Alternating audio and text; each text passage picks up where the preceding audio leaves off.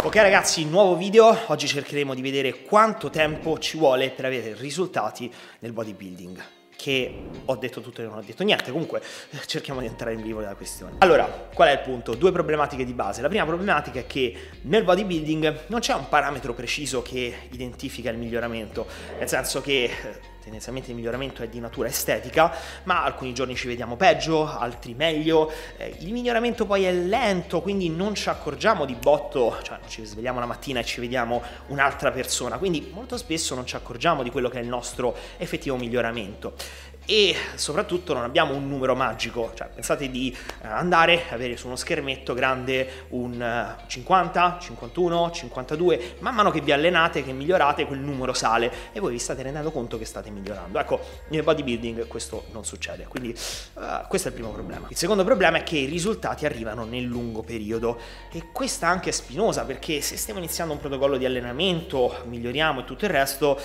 chi può dirci che effettivamente la strada che abbiamo percorso è giusta? Ce ne accorgiamo magari dopo un anno, dopo due anni che stiamo lavorando bene, insomma non c'è, come ho detto, un miglioramento piuttosto repentino.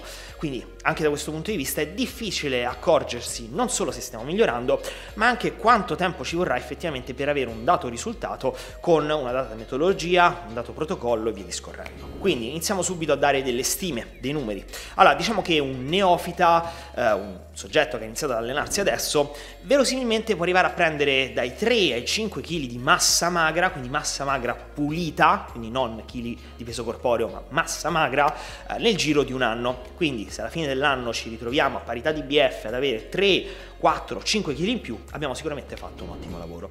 Quando iniziamo ad avere qualche anno di anzianità alle spalle, eh, ovviamente questi progressi rallentano pian piano, quindi un intermedio possiamo stimare che può arrivare a guadagnare 1, massimo 2 kg di massa magra eh, alla fine dell'anno, quindi di nuovo si parla di massa magra, se vediamo che a parità di BF abbiamo eh, un chilo in più o due kg in più, anche in questo caso abbiamo fatto un ottimo lavoro. E infine, dopo anni e anni di allenamento, un atleta avanzato può sperare di guadagnare qualche etto in più all'interno di un anno, addirittura dopo due anni di off season. Ecco, in questo caso si tratta di avere dei miglioramenti più che altro da un punto di vista di qualità, di recupero delle proporzioni muscolari, quindi generalmente di quelli che sono i dettagli. Ora ovviamente due premesse. La prima premessa è che quando parlo di neofita, intermedio avanzato, sto facendo delle classificazioni generali.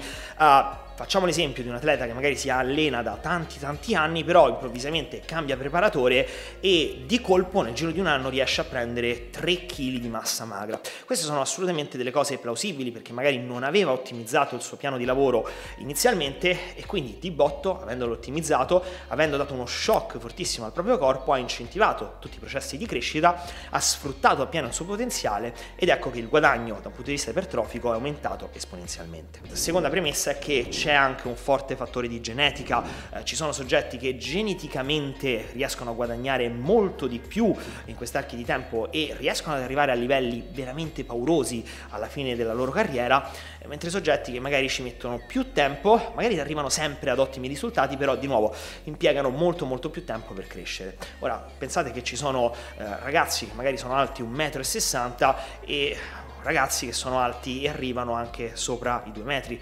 Non possiamo pensare che la genetica non abbia un impatto forte eh, su quello che è il nostro miglioramento dal punto di vista muscolare ed ipertrofico. Però detto questo possiamo fare affidamento ai range che vi ho dato che sono piuttosto verosimili ed indicativi. Ora detto questo capite bene che il bodybuilding non è uno sprint ma è piuttosto una maratona, ossia dovete pensare e ragionare sempre sul lungo periodo e aspettarvi risultati non di botto ma tanti piccoli step eh, che vengono fatti, tanti piccoli passi e che alla fine vi porteranno a quello che è il vostro risultato. Perché vi ci porteranno? Non dovete pensare che se avete una genetica negativa allora non andrete da nessuna parte, ma veramente passo dopo passo raggiungerete degli ottimi risultati.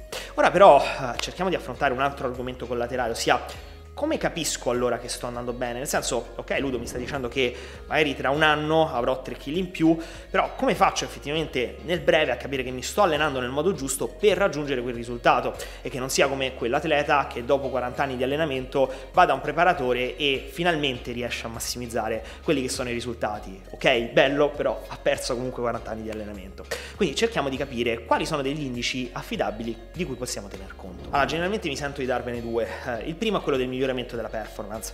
L'abbiamo già detto più volte, il bodybuilding è nient'altro che un adattamento del nostro corpo a stimoli esterni e questo adattamento deve far fronte a una determinata performance, ossia io richiedo al mio corpo una performance in allenamento via via superiore, la richiedo sfruttando quelli che sono i tre meccanismi di adattamento ipertrofico, però il corpo dovendo necessariamente adattarsi a questa maggiore richiesta, che cosa fa? Si adatta aumentando eh, le dimensioni del muscolo, in modo che il muscolo possa far fronte a più carico, a un maggior volume di allenamento, a tempi di recupero più brevi e a un maggiore effort, quindi una maggiore intensità percepita.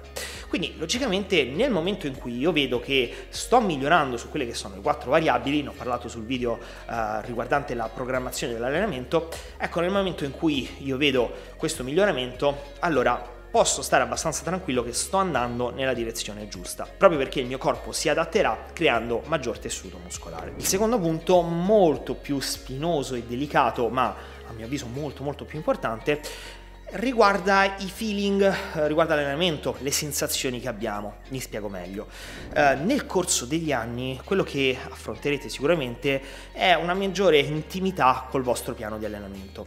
Se devo allenare il dorso, pian piano lo sentirò sempre meglio, pian piano prenderò sempre più confidenza con gli esercizi, con gli schemi motori, con anche l'anatomia del mio back, quindi inizierò a distinguere quello che è il gran dorsale dai romboidi, dai trapezi, insomma ci saranno tante componenti che soltanto il tempo e soltanto la pratica spasmodica e morbosa eh, vi potranno portare. Pensateci bene, non potete pensare di andare in campo, eh, iniziare a giocare a tennis e fare subito una battuta perfetta a 200 km all'ora. No, serve tempo. Dovete imparare bene gli schemi motori. A un certo punto arriverete in campo in cui non dovrete forzarvi troppo per trovare lo schema e fare la battuta corretta, ma vi verrà naturale, spontanea. Ecco, quelle sono delle sensazioni che dobbiamo ricercare anche allenamento. Andare in palestra e poter fare una panca e sentire che ok, funziona bene, la sento sciolta, mi sento padrone dell'esercizio sentire che riusciamo a capire quando ci stiamo spremendo troppo, quando ci stiamo spremendo troppo poco e anche riuscire a spremerci un po' di più, a dare un po' di più in allenamento, eh, arrivare ad avere anche un po' più di intuito durante la mia sessione, se devo fare delle distinzioni e non le sento bene per qualsiasi ragione, allora passo a fare una chest press e in quel caso riesco a sentirlo. Ecco, tutti questi indici vengono costruiti gradualmente con l'esperienza e a mio avviso sono un importante indicatore di quanto stiamo migliorando, perché sicuramente ottimizzando tutti questi dettagli che si danno per scontato perché io ve ne sto parlando ma non riesco veramente a trasmettervi il senso e sicuramente sono impossibili da scrivere su carta, però ottimizzando tutti questi dettagli il nostro allenamento avrà un impatto molto molto più forte e sarà dannatamente più efficace. Quindi niente ragazzi, questo è tutto, in conclusione vi posso dare soltanto un consiglio e va in un certo modo contro i miei interessi perché sto sempre a darvi delle chicche in allenamento, sugli angoli di lavoro, gli esercizi e via discorrendo. Ecco, spesso non è quell'angolo particolare che sfruttiamo, non è quell'esercizio un po' più esotico, eh, non è quel ROM parziale che utilizziamo con un cavo più un elastico, insomma spesso è soltanto una questione di tempo. Quindi con questo vi saluto, vi rimando al prossimo video, scrivetemi qua sotto nei commenti la vostra esperienza riguardo alle tempistiche di miglioramento e veramente facciamo un grosso in bocca al lupo a chiunque sia dentro in questo sport, in questo settore che è bellissimo e io mi auguro che veramente possiate godervi il percorso perché veramente si tratta soltanto di quello, di godervi il percorso. A un certo punto vi svegliate la mattina e dite però alla fine porca vacca mi vedo bene, sono migliorato, succede di botto, è normale. Quindi con questo vi rimando poi alle nostre piattaforme, Instagram, Facebook e soprattutto qua YouTube, mettete eh, la notifica e mettete eh, l'iscrizione al canale e con questo vi rimando al prossimo video.